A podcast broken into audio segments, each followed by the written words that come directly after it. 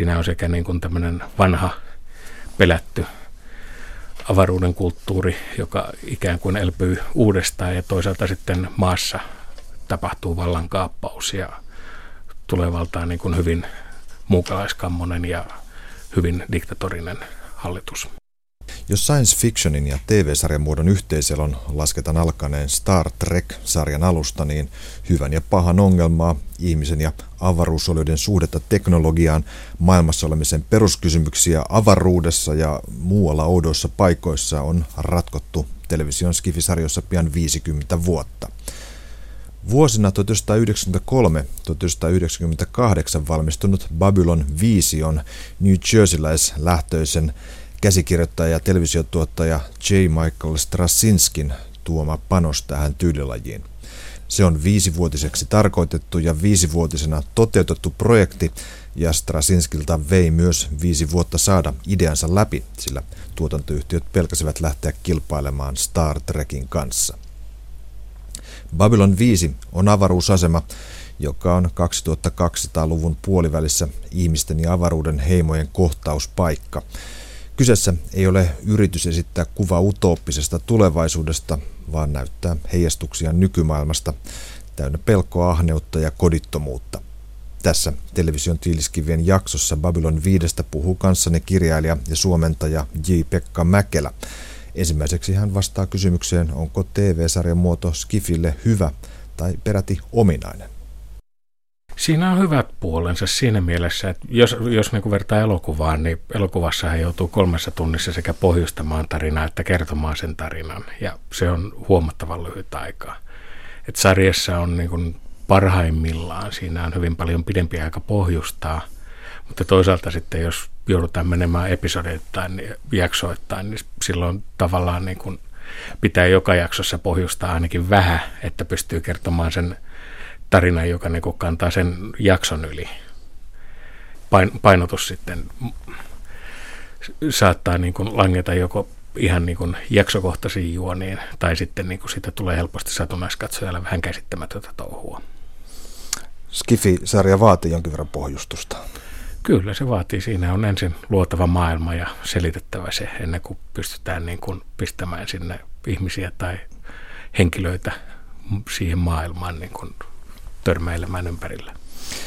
Keskeinen sarja on tietysti Star Trek, joka alkoi 66 ja jatkui vuoteen 2005 ja vielä senkin jälkeen on tullut leffaa. Sehän käsitteli TVn katsojat tiesi viikoittain hyvän ja pahan ongelmaa ja teknologian luotettavuutta mm. ja niin poispäin. Mikä, mikä J-Pekka Mäkelä sun suhde Star Trekkiin on?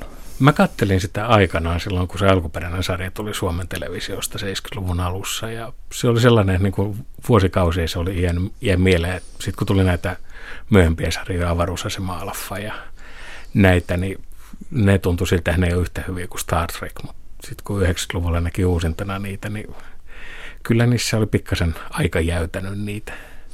Mä näitä myöhempiä sarjoja mä oon hyvin satunnaisesti, että niissä on oikeastaan se, se, mikä mua niissä on kiusannut, niin on just tämä, että jakson lopussa pitää painaa sitä reset-nappia, että ollaan samassa lähtötilanteessa seuraavan jakson alussa kuin mitä on edellisen jakson alussa. Eli jakso kerrallaan. Jakso kerrallaan, että siinä tämä niin kuin ikään kuin suurempi kaari jää vähän vähemmällä huomiolla tai sitä ei ole.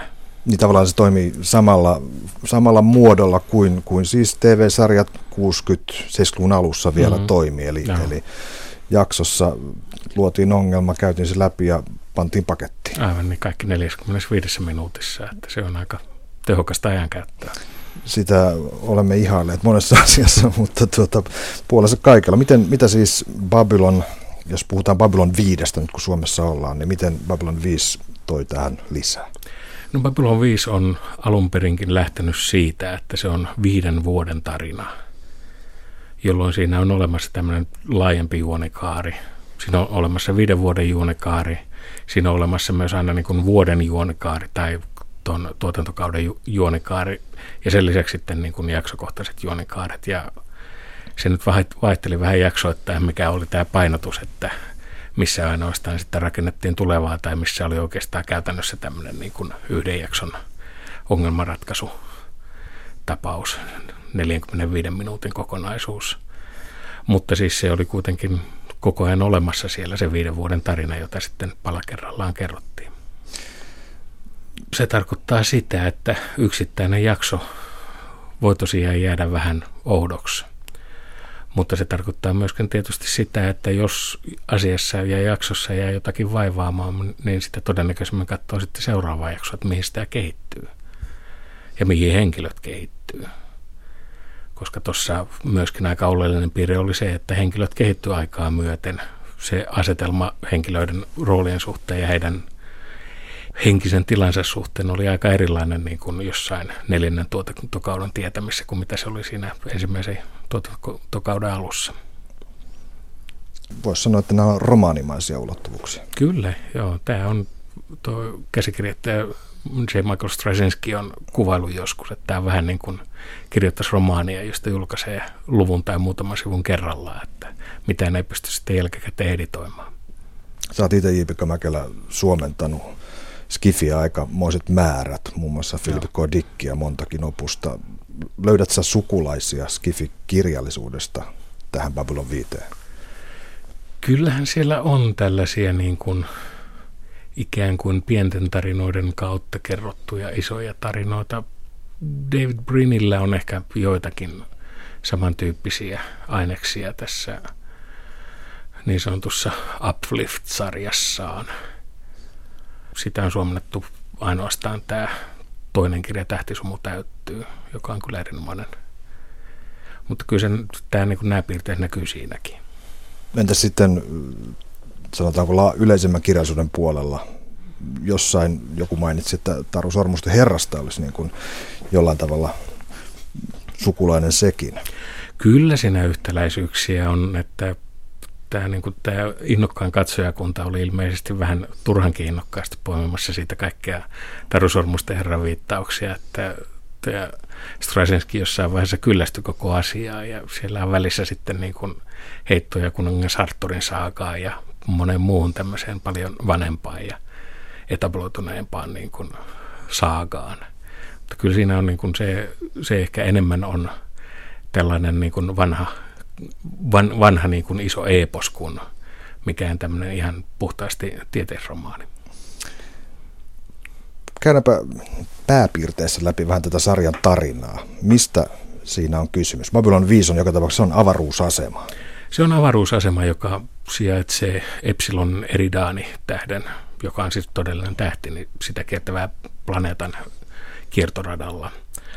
Se on rakennetaan joskus noin 250 vuoden päästä sen jälkeen, kun ihmiskunta on ollut varsin verisessä sodassa erään toisen linnunradan kulttuurin kanssa ja tarkoituksena ottaa sellainen paikka, missä pystytään harjoittamaan diplomatiaa ja kauppaa.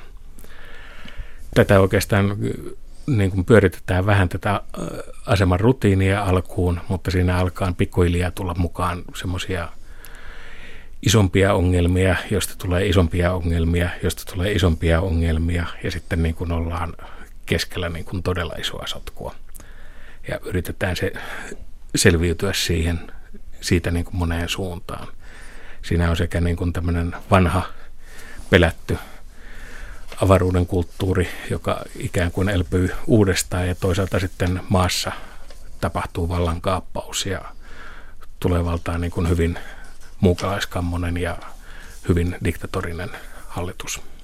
J. Michael Straczynski on selvästi innostunut näkemään jonkinlaisen kokonaiskuvan. Hän jotenkin kuvasi sitä, että hän, hän hahmotti kaikkia tieteen alueita, filosofia, historia, sosiologia, psykologia ja koitti niin kuin tavallaan luoda näiden puitteissa ja näiden, näiden niin kuin sisään käyttäen kaikkia näitä tieteenaloja jotenkin tota, tässä draaman rakentamisessa. Miten, miten, miten se tuntuu? No se tuntuu sikäli, että se on suhteellisen uskottava maailma. Ne on ne oli henkilöt sitten ihmisiä tai oli, oli ne sitten avaruuden muukalaisia, noin jossain mielessä tämmöisiä uskottavia. Ne niillä on tausta, niillä on henkilöhistoria, niillä on kulttuuritausta, joka ei välttämättä ole sitten aina, että tämä ja tämän kansan ihmiset on tällä ja tällä tavalla pahoja, vaan yleensä niillä on myöskin siihen, tähän näennäisen pahuuteen motiivi. joka jaksossa tuntuu olevan joku pieni ongelma ja, ja sitten on vähän isompi ongelma. Sivujuoni ja pääjuoni koko ajan. Pitkässä kaaressa on hyvinkin monta sellaista niin kuin henkilöhistoriaa, jotka voisi nostaa siihen keskeiselle tilalle. Yksi, mitä Straczynski itse on niin maininnut, on London Mollari, jonka kannalta katsottuna tämä tarina on niin kertomus miehestä, joka saa aina kaiken, minkä se haluaa. Ja siitä tulee äärimmäisen traaginen tarina. London Mollari on, on, on puhutaanko kentaureista, niin kuin meillä, meillä tota klassisesti totuttu, vaan englann, englanninkielessä sanotaan centaurs. Centaurion tai centauri on ehkä vähän luontevampi, niin, koska aivan. se ei suoranaisesti viittaa, e, eivätkä ne ole niin kuin Antiikin mytologia. nelijalkaisia kaviollisia olentoja. Aivan, aivan mutta hassu kampaus on, on, on näillä centaureilla. Hassu kampaus on, se on tietysti, kun tehdään ihmisille televisiosarjaa niin, ja ihmisnäyttelijöillä, niin se on, näytteleminen on aika paljon helpompaa, jos ihmisten ilmeet näkee ja ne on jossain määrin tunnistettavia. Sen takia tietysti nämä muutkin kulttuurit ja muutkin oliot niin on hyvin ihmisen näköisiä Aivan se, yksityiskohtaeroilla. Siellä on toinen keskeinen porukka on narnit, jotka on hieman tämmöisiä liskomaisia olentoja. Itse asiassa pussieläimiä muistaakseni, se selitetään jossain. Ahaa, se on mielenkiintoista. Näyttää liskoilta, kyllä joo. Ja täplitys on hieman hyönamainen. Kyllä joo. Miten, miten tota narnit eroaa sentaureista? No, narnit ja sentaurit on ollut niin kuin hyvin pitkään vihoissa. Itse asiassa sentaurit on pitänyt Narnien planeettaa vallassaan toista sataa vuotta ja se on ilmeisesti ollut hyvin veristä vallanpitoa, joten narnit on äärimmäisen katkeria ja äärimmäisen halukkaita saamaan niin tästä revanssia keinolla millä hyvänsä mikä sitten heijastuu aika paljon tähän etenkin sarjan alkupuolen tapahtumiin. Kolmas pääryhmä on minbaarit. Minbaarit on tässä sellainen hyvin vanha, monien hyvin kunnioittama kansa, jolla on, se on niin kuin eh, ehkä jossain määrin itämaisen oloinen kansa. Heillä on niin kuin pitkät perinteet, hyvin monimutkaiset tavat ja hyvin jäykkä yhteiskunta – mutta näistä sentaarit on tässä alussa, niin kuin nähdään ehkä vähän koomisina hahmona ja narnit nähdään alussa vähän epämiellyttävänä ja aggressiivisena, mutta mimbaarit on niin kuin alusta lähtien sellaisia, niin kuin, en voi sanoa hyviä, mutta sellaisia kuitenkin positiivisia ja arvostettuja. Tosin tämä arvostus kyllä rapisee sitten matkan varrella huomattavan paljon. Niin on viileitä ja henkisiä. Voisi sanoa, että niillä on, niillä on, niillä on eniten uskonnollista latausta. Kyllä joo, se on niin kuin eniten perinteiden ja uskonnon niin kuin merkitys arkielämässä näyttäytyy heidän kohdallaan kaikkein suurimpana. Ja mielenkiintoista on tämä, että, että ennen tämän sarjan tapahtuma-aikaa, siis 2257, 2262, mm. kun se on suurin piirtein, Ilmainen. tai aika tarkkaan varmaan, niin tota, ennen sitä on käyty sota, jossa minbaarit on ollut uhassa tuhota koko maan ja ihmisen sivilisaation, mutta tapahtuu jotain mielenkiintoista. Tapahtuu jotain mielenkiintoista ja tämä on yksi niitä asioita, mitä sitten niin kuin ihmiskunnalle kestää melkein tämän sarjan ajan selvitä, mitä siellä oikein tapahtuu. No sitten on vähäisempiä rotuja, kuten draatsit, jotka on kerrassaan pölhörotu, jotka päättelee omat keskeiset vihollisuutensa sen mukaan, että onko valittu punaiset vai vihreät huivit, joka on ilmeisesti joka on parodia kaikesta vastakkainasettelusta. Se on aika pitkälti jo sitä. Tosin tämä on niin sellainen, oliko se nyt kerran kolmessa vuodessa seremonia, että sen seremonian aikaan, niin kuin tämä, oliko se nyt viikkoja vai kuukausia, niin silloin niin kuin punaiset ja vihreät sitten hakkaavat toisiaan ja lopulta päätyvät tappamaankin toisiaan, mutta sitten mun aikaan ollaan suhteellisen sovussa, että se on hyvin ritualisoitunutta sodankäyntiä. Ja sitten on, on pari tällaista ryhmää, jotka mulle, joka on täydellisesti tutustunut tähän sarjaan, jäänyt vielä kohtuullisesti arvoitukseksi. J-Pekka Mäkelä, sä voit selittää mulle ja kaikille muillekin, että mitä on vorlonit ja mitä on varjot. Vorlonit on tässä varsinkin alkupuolella sellainen vähän myyttinen kansa, josta oikeastaan kovin moni ei ollut tekemisissä. Kaikki tietää heistä. he on ollut sellaisia ikään kuin linnunradan vartioita ja tämmöisiä ylempiä olentoja. Ja varjot on sitten tämmöinen vanha kansa, joka on voitettu sodassa tuhatkunta vuotta aikaisemmin, mutta joka sitten pikkuhiljaa rupeaa elpymään ja vaikuttamaan taas asioihin. Ja Vor- Vorlonit yrittää hyvin pitkälti niin kuin valvoa ja kontrolloida näiden alempien kansojen elämää ja tekemisiä, kun taas sitten va- varjojen motiivina on yrittää saada niitä kilpailemaan keskenään, jolloin saadaan sitten tämmöisellä kilpailulla ja, ja ikään kuin kilpailun kautta syntyvällä evoluutiolla niin saadaan parempaa aineesta sitten tuotettua. Tässä on hirveän äh, laaja spektri erilaisia konflikteja, siis ajatellaan Draatsien pikkumaisista ja käsittämättömän hölmöistä konflikteista mm. sitten näiden varjojen ja vorlonien aika lailla henkisellä puolella ja tuota, mystisellä puolella tapahtuviin asioihin. Tuossa niin kuin yksi mun mielestä hienoja piirteitä tuossa sarjassa on, on se, että niin kuin näytetään se, että välttämättä isot konfliktit ei ole kovin isosta kiinni, tai pienet konfliktit ei ole kovin pienestä kiinni, eikä ne välttämättä ole kovin erilaisia muuta kuin mittakaavaltaan. Entäs sitten ihmiset? Tämä on mielenkiintoinen ulottuvuus, että ihmiset ei ole todellakaan yhtään samaa. Yksi mun mielestä hieno detalji tuossa sarjassa oli jaksossa, jossa esiteltiin niin kuin jo täällä asemalla niin kuin kaikki nämä eri kansat esittelivät omia uskonnollisia seremonioitaan, niin sitten ihmiskunnan uskontoja esiteltiin sillä, että esiteltiin noin kolmen 400 eri uskonnon harjoittajan, niin kuin heidät esiteltiin sitten näille suurlähettiläille, että meillä on näin monta erilaista uskontoa, ei vaan yhtä. Y- yksi näitä kantavia teemoja tässä on ollut, sarjassa on ollut tämä ihmisten kyky rakentaa yhteisöjä, jotka ei välttämättä perustu sille jäsenten samanlaisuudelle. Toisaalta muistan yhden jakson, jossa Babylon 5 tulee ihmisiä, jotka, toteaa, jotka on niin kuin ihan puhtaasti tällaisia niin kuin meidän maailmassamme sanottaisiin äärioikeistolaisia rasisteja ja on sitä mieltä, mm. että muukalaisten virta on tyrehdyttävä. Tuttua tekstiä.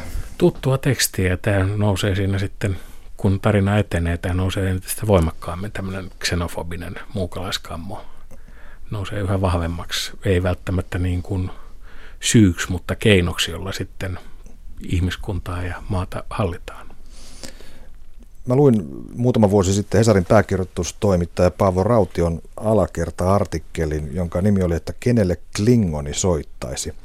Ja tässä, tässä on semmoinen hauska kytkentä, joka vaikka tämä Star Trekistä puhuukin, niin yhtä hyvin se voisi puhua Babylon 5, nimittäin Star Trekissähän oli planeettojen liittovaltio, tai siis federaatio, jossa ylimpänä päättäjänä oli presidentti, joka asuu maassa.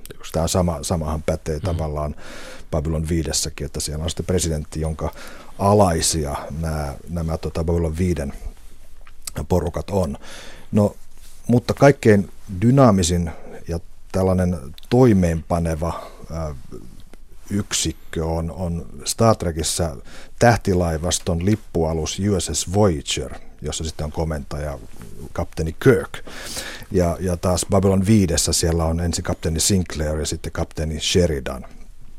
Ja nyt kysymys on se, että kun nyt joku ulkoavaruuden kummallinen äkkiväärä porukka haluaisi esittää vaatimuksia, niin Rautio epäili, että ei varmasti soittaisi sinne maan presidentille, vaan kyllä se ottaisi yhteyttä tähän Star Trekin tapaus USS Voyager ja tässä tapauksessa Babylon 5 tapauksessa vaikka kapteeni Sheridaniin. Eli, eli siellä on tavallaan se kokemus diplomatiasta ja kulttuurin tuntemuksesta ja toiminnasta ylipäätään. Päätän tavallaan tällä mielessä. Kyllä, jossakin mielessä, että se on enemmän tai vähemmän se on maan edustusto ulkoavaruudessa ja siinä sitten otetaan yhteyttä maan suurlähettilääseen. Ja se on tietysti, voisin kuvitella jollekin, joka ottaa kontaktia, niin se olisi niin kuin paljon pienempi, helpompi yksikkö sitten niin kuin ikään kuin hallita sanan monissakin mielissä kuin kokonainen maa ja mitähän se sen ajan maassa sitten on ihmisiä, 10 miljardia. Tässä on lyhyet komentoketjut, että päätökset tulee nopeasti tai päätöksiä on pakko tehdä nopeasti. Päätöksiä on pakko tehdä nopeasti, joo. Tässä on mielenkiintoinen ongelmakenttä, niin kuin ajattelen demokratiaa. Joo, se, se on totta ja tuo on vähän,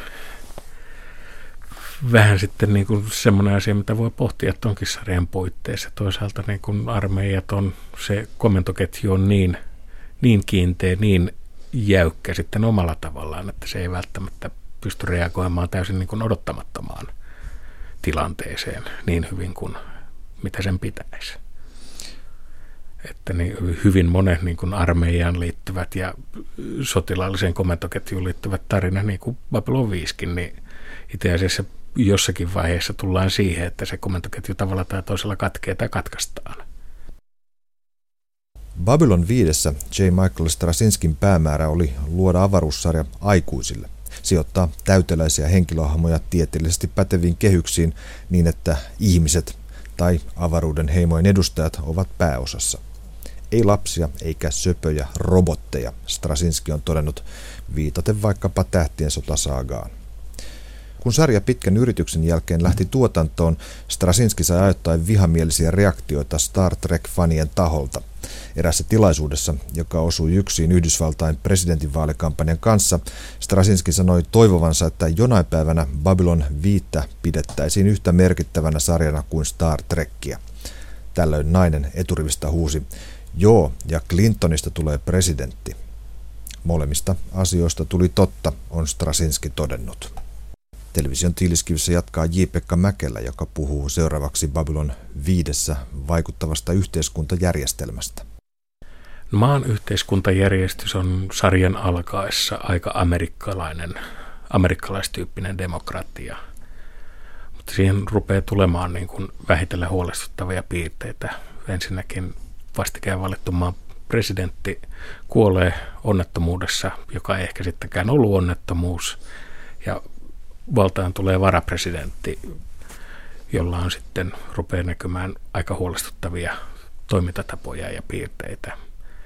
Et jos, jossakin mielessä se tilanne on vähän sellainen kuin mitä Yhdysvalloissa oli sitten Bushin aikana melkein kymmenen vuotta myöhemmin, että siinä on hyvinkin paljon samoja piirteitä. Jopa Babylon viidessä alkaa näkyä vähän tällaisia syrjäytyneitä hahmoja. Miksi heitä sanotaan? Siinä on joku tietty ryhmä, jolla ei oikein mitään virkaa. Siellä on siis se, asemallahan on neljännes miljoonaa ihmistä asuu, joista osa on sitten käytännössä kerjäläisiä. Se englanninkielinen termi on larker. Millähän se oli suomennettu? Notkuja taisi olla. Jotain vastaava, kyllä. He, he ovat yksinkertaisesti niin kuin nykyään sanotaan syrjäytyneitä, B-luokan kansalaisia. Kyllä joo. Heitä heitä mainitaan aina silloin tällöin heidän olemassaolonsa niin kuin noteerataan ja joudutaan noteeraamaan siinä, että vaikka tämä keskittyykin muutamaan pääosaesittäjät on aika pitkälti sen aseman komentoketjun kärkipäässä olevia ihmisiä. Oletko nähnyt J.P. Mäkelä muita tällaisia, puhut bussin, mainitsit bussin tuossa, mutta oletko nähnyt muita tällaisia analogioita ikään kuin meidän aikamme historiaan tai, tai tuota, muihin poliittisiin tapahtumiin? Kyllähän tuossa taaksepäin on tietysti aika paljonkin sellaisia, mitä voi, mitkä on hyvin helppoja ja mitkä on sitten niin kuin tekijät on myöntänytkin. Esimerkiksi tämä Narnien tuntema katkeruus taureja kohtaan on vastaa hyvin pitkälti Israelin suhdetta sitten moniin muihin kansoihin, jotka on sitten vainonnut juutalaisia – mutta kyllähän se, se on osittain aikansa lapsi se tarina. Sitten tämä Vorlonien ja varjojen vastakkainasetteluhan, niin se voidaan nähdä kylmän sodan vertauksena.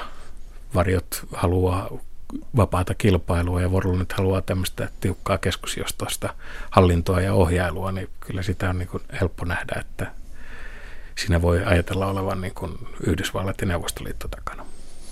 Niin tuo Narni, Narnian ajatus juutalaisvaltiona on kyllä mielenkiintoinen, kun siinä tulee Narnien risteilijä tulee turvaan Babylon viiteen, niin silloin kapteeni Sheridan päättää suojella heitä, koska tuota, sentaurit on hyökännyt heidän valtioonsa mm. ja uhkaavat tuhota sen kokonaan. Niin tässä, on, tässä on nimenomaan tämmöinen suoja juttu, joka me tunnetaan Yhdysvaltain Israelin keskenäisestä mm. suhteesta. Joo.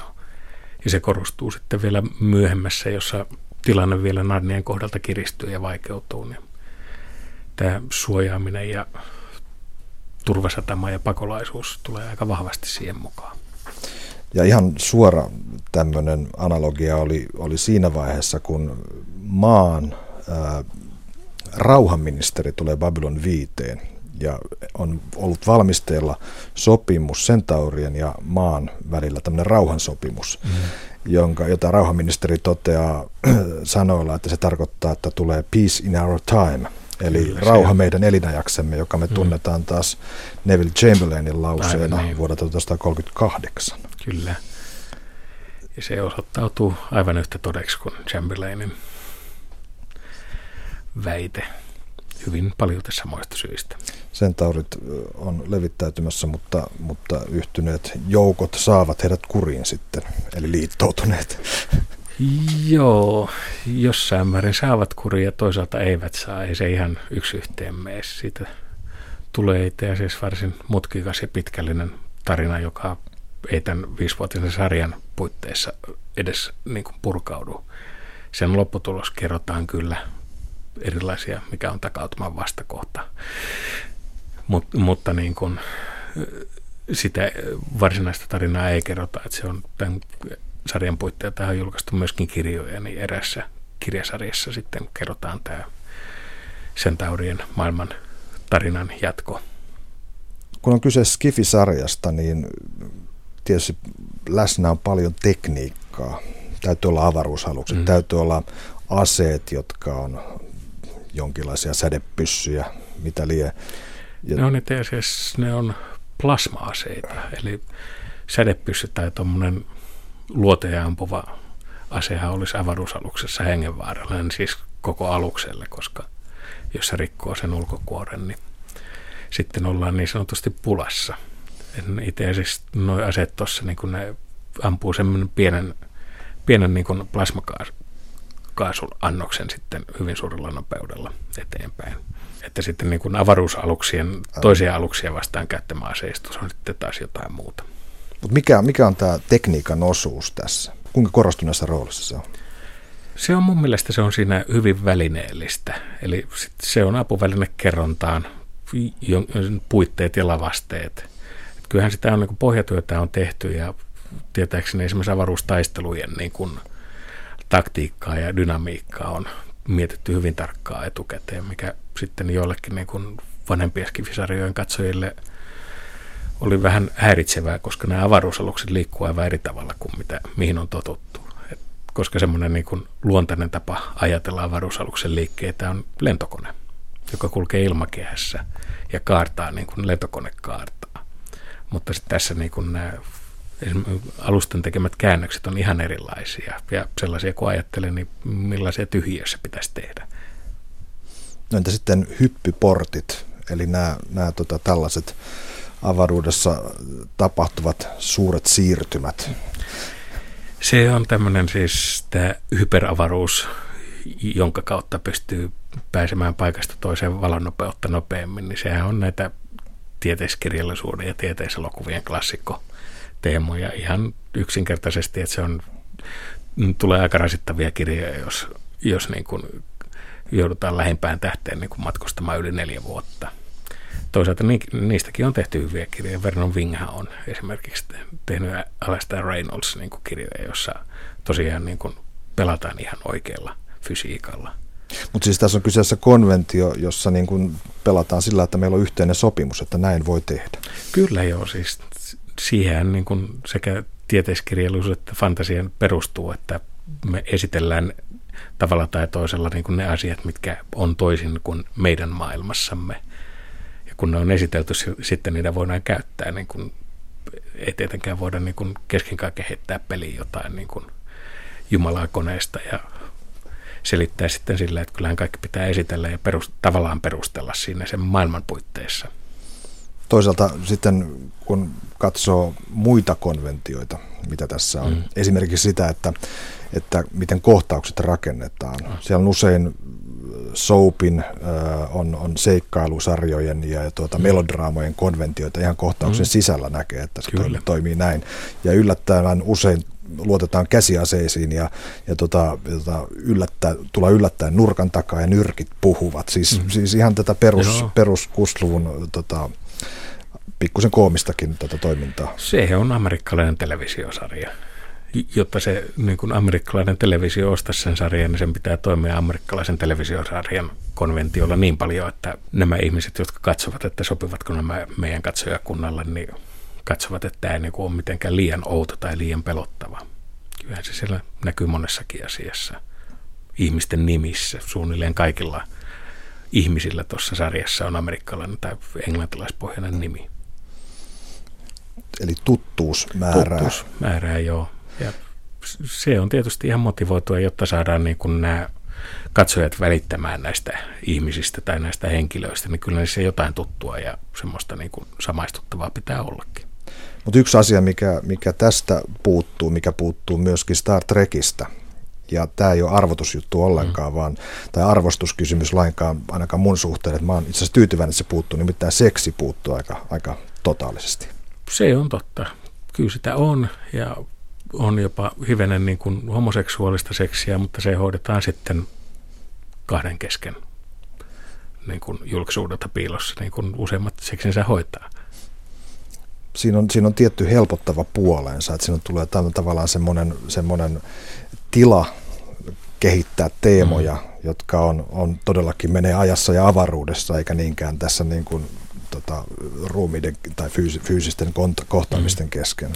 Se on totta, joo. Se. Ja siis niin kuin hyvä sarjahan niin, tai hyvä kirja tai hyvä mikä tahansa taideteos, niin eihän se kaikkea kerro, että kyllä se jättää niin kuin ihmiselle – itsellä se pähkäiltävää, että mitenkäs tuosta niin kuin tuon yön aikana päästiin tähän. Miten, miten on, tuleeko sulla vastaan tilanteita, jossa tämä tietty naivius niin kuin ikään kuin kamppaa vähän sitä syvällisempää sisältöä? Kyllä niitä on ja tuolla on niin kuin, etenkin silloin, kun siinä sarjajaksoissa painottuu tämä yhden, yhden jakson tarina, niin siellä on joitakin, jotka on niin huteria ja kehnoja, että tulee semmoinen hyvin kiusaantunut olo. Että ollaan joskus samaa sarjaa harrastavien tuttavien kanssa mietitty sitä, että nyt kun ne on DVDllä, niin voisi editoida siitä niin kuin tämmöisen täydellisen version, josta muutama tämmöinen kömpölempi tilapäisio niin olisi pudotettu kokonaan pois. Tuossa on kuitenkin ollut niin kuin jaksoilla ollut monta käsikirjoittajaa, että vaikka niin kuin pääpiirteet tarinassa ja aika iso osa niin kuin jakson käsikirjoituksista on se Michael Strasenskin tekemiä, niin se ei ole kaikkia käsikirjoituksia tehnyt ja se taso pikkasen vaihtelee. No Jipika Mäkelä, sä oot omissa Skifi-kirjoissa, sä oot ollut sankareita enemmän kiinnostunut hahmoista, jotka tavallaan liikkuu siinä sivummalla. Mikä Babylon viiden suhde sankaruuteen on? No Babylon 5 keskeiset hahmot on kyllä sellaisia, jotka jälkikäteen katsoen muodostuu sankareiksi, tavalla tai toisella. Mutta ne ei välttämättä ole sellaisia alussa. Siellä on niin kuin muutama ihminen, jotka on lähinnä niin kuin koomisia sidekickkejä, joista sitten niin kuin, jotka joutuvat sellaiseen tilanteeseen, että niiden täytyy tehdä jotain voidakseen elää itsensä kanssa – joissakin jaksoissa tuo sarja katsoo sitä tilannetta ja sitä kokonaisuutta ikään kuin sivusta katsojen silmin. Siellä on pari jaksoa, jossa niin kuin tehdään televisio-ohjelmaa tästä avaruusasemasta. Ja sitten on yksi jakso, missä niin kuin käsitellään kahta niin kuin mekaanikkoa. Ja he, heidän näkövinkkelistään katsotaan sitä, mitä siellä asemalla tapahtuu. Mutta pääosin ne keskittyy tähän varsin pieneen hahmoryhmään ja heidän elämäänsä ja heidän taustoihinsa. Ja nämä kapteeni Sheridan tai komentaja Ivanova, niin tota, nehän on aika sankareita ihan perusytimeltään. Monessa, joo, monessa suhteessa, että inhimillis, inhimillisiä sankareita, mutta kuitenkin sellaisia sankareina pidettäviä. Mutta toisaalta se, mistä mä olen tuossa sarjassa tykännyt, oli se, että se ei lop, sarja ei loppunut siihen kun viimeiset laukaukset ammuttiin, vaan se jatkoi myöskin tämän sotimisen jälkipyykin selvittelyä ja näyttämistä. Skifimäinen ratkaisu on viedä asioita äärimmäisyyksiin tai mm. tavallaan niin paljon niin pitkälle kuin mielikuvitus antaa myöten. Miten, miten tämä näkyy Babylon 5? Monessa suhteessahan se on niin kuin meidän maailmaamme vähän pidemmälle ajassa ja avaruudessa siirrettynä.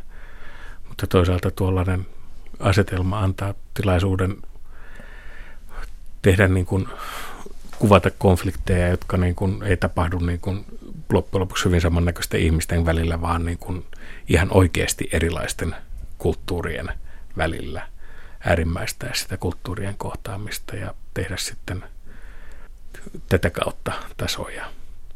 Jossain mielessä tuo on aika konservatiivinen tarina, että ei se niin kuin revittele sillä aivan mielettömästi sillä erilaisuudella, että kyllä se on mittakaavaltaan useimmiten aika inhimillinen. Ilmeisesti voisi vois sanoa näin, että, että, että Strasinski halusi pitää tämän niissä mitoissa, mitkä mekin on tässä omassa elämässämme pystytty kokemaan. Eli tavallaan ei niin, että hyvä ja paha ääristä mm. niin vedettäisiin äärimmilleen, vaan että todettaisiin, että nämä asiat on jotenkin tavalla ratkaisemattomia. Kyllä, ja jossain määrin sehän, varsinkin sitten kun päästään neloskauden loppuun, niin sinähän tätä hyvän ja pahan tematiikkaa niin kuin kiepotetaan muutamakin kerran ympäri.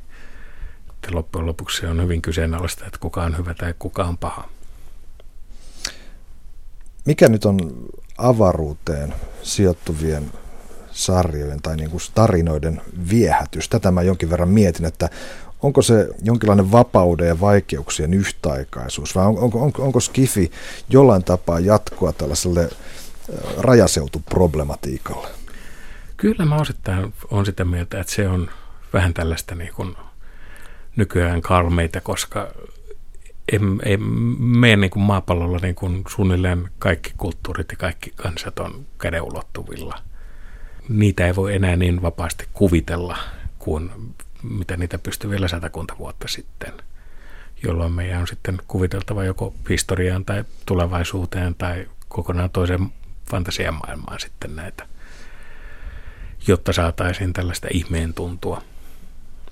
Jollain tavalla elokuvan ja TV-sarjojen historiahan myöskin tukee tätä tulkintaa, nimittäin voitaisiin sanoa, että, että varsinaiset villiläinen elokuvat, westernit, mm. kuoli siinä 60-luvun taitteessa, tai ne viimeiset mm. kukinnot oli jo sitten aika lailla äärimmäisiä niin kuin villi, hurja joukko ja, ja mm. tota, sen kaltaiset elokuvat. Ja toisaalta taas TV-sarjoissa skifisarjat alkoivat nousta siinä vaiheessa. Se on totta. Sitten tietysti kyllähän niin kuin skifisarjat tai lännen sarjat on myöskin sellaista mahdollisuuden taidetta, että kun alkoi olla mahdollista lavastaa jotakin niin kuin ihan täysin toisenlaista, niin kyllähän sitä tilaisuutta käytettiin hyväksi. Ja tultiin siitä niin kuin yhdestä Navajo-reservaatin laaksosta pois, missä suuri osa vestenneitä on kuvattu. J-Pekka Mäkelä, kerrotko lopuksi jonkin tietyn detaljin tai jakson tai jonkun seikan Babylon viidestä, joka saa sut erityisesti pitämään siitä? Yksi asia on ne ihmiset tai henkilöt laajemmin. Ne on, niin kuin, ne on sellaisia ihmisiä, joita niin kuin voisi kuvitella tuntevansa. Sitä on joku on sanonut, että se on vähän niin kuin Casablanca siirrettynä avaruuteen tai – saippua sarja siirrettynä avaruuteen, kyllä siinä on perää, mutta se ei ole pelkästään sitä.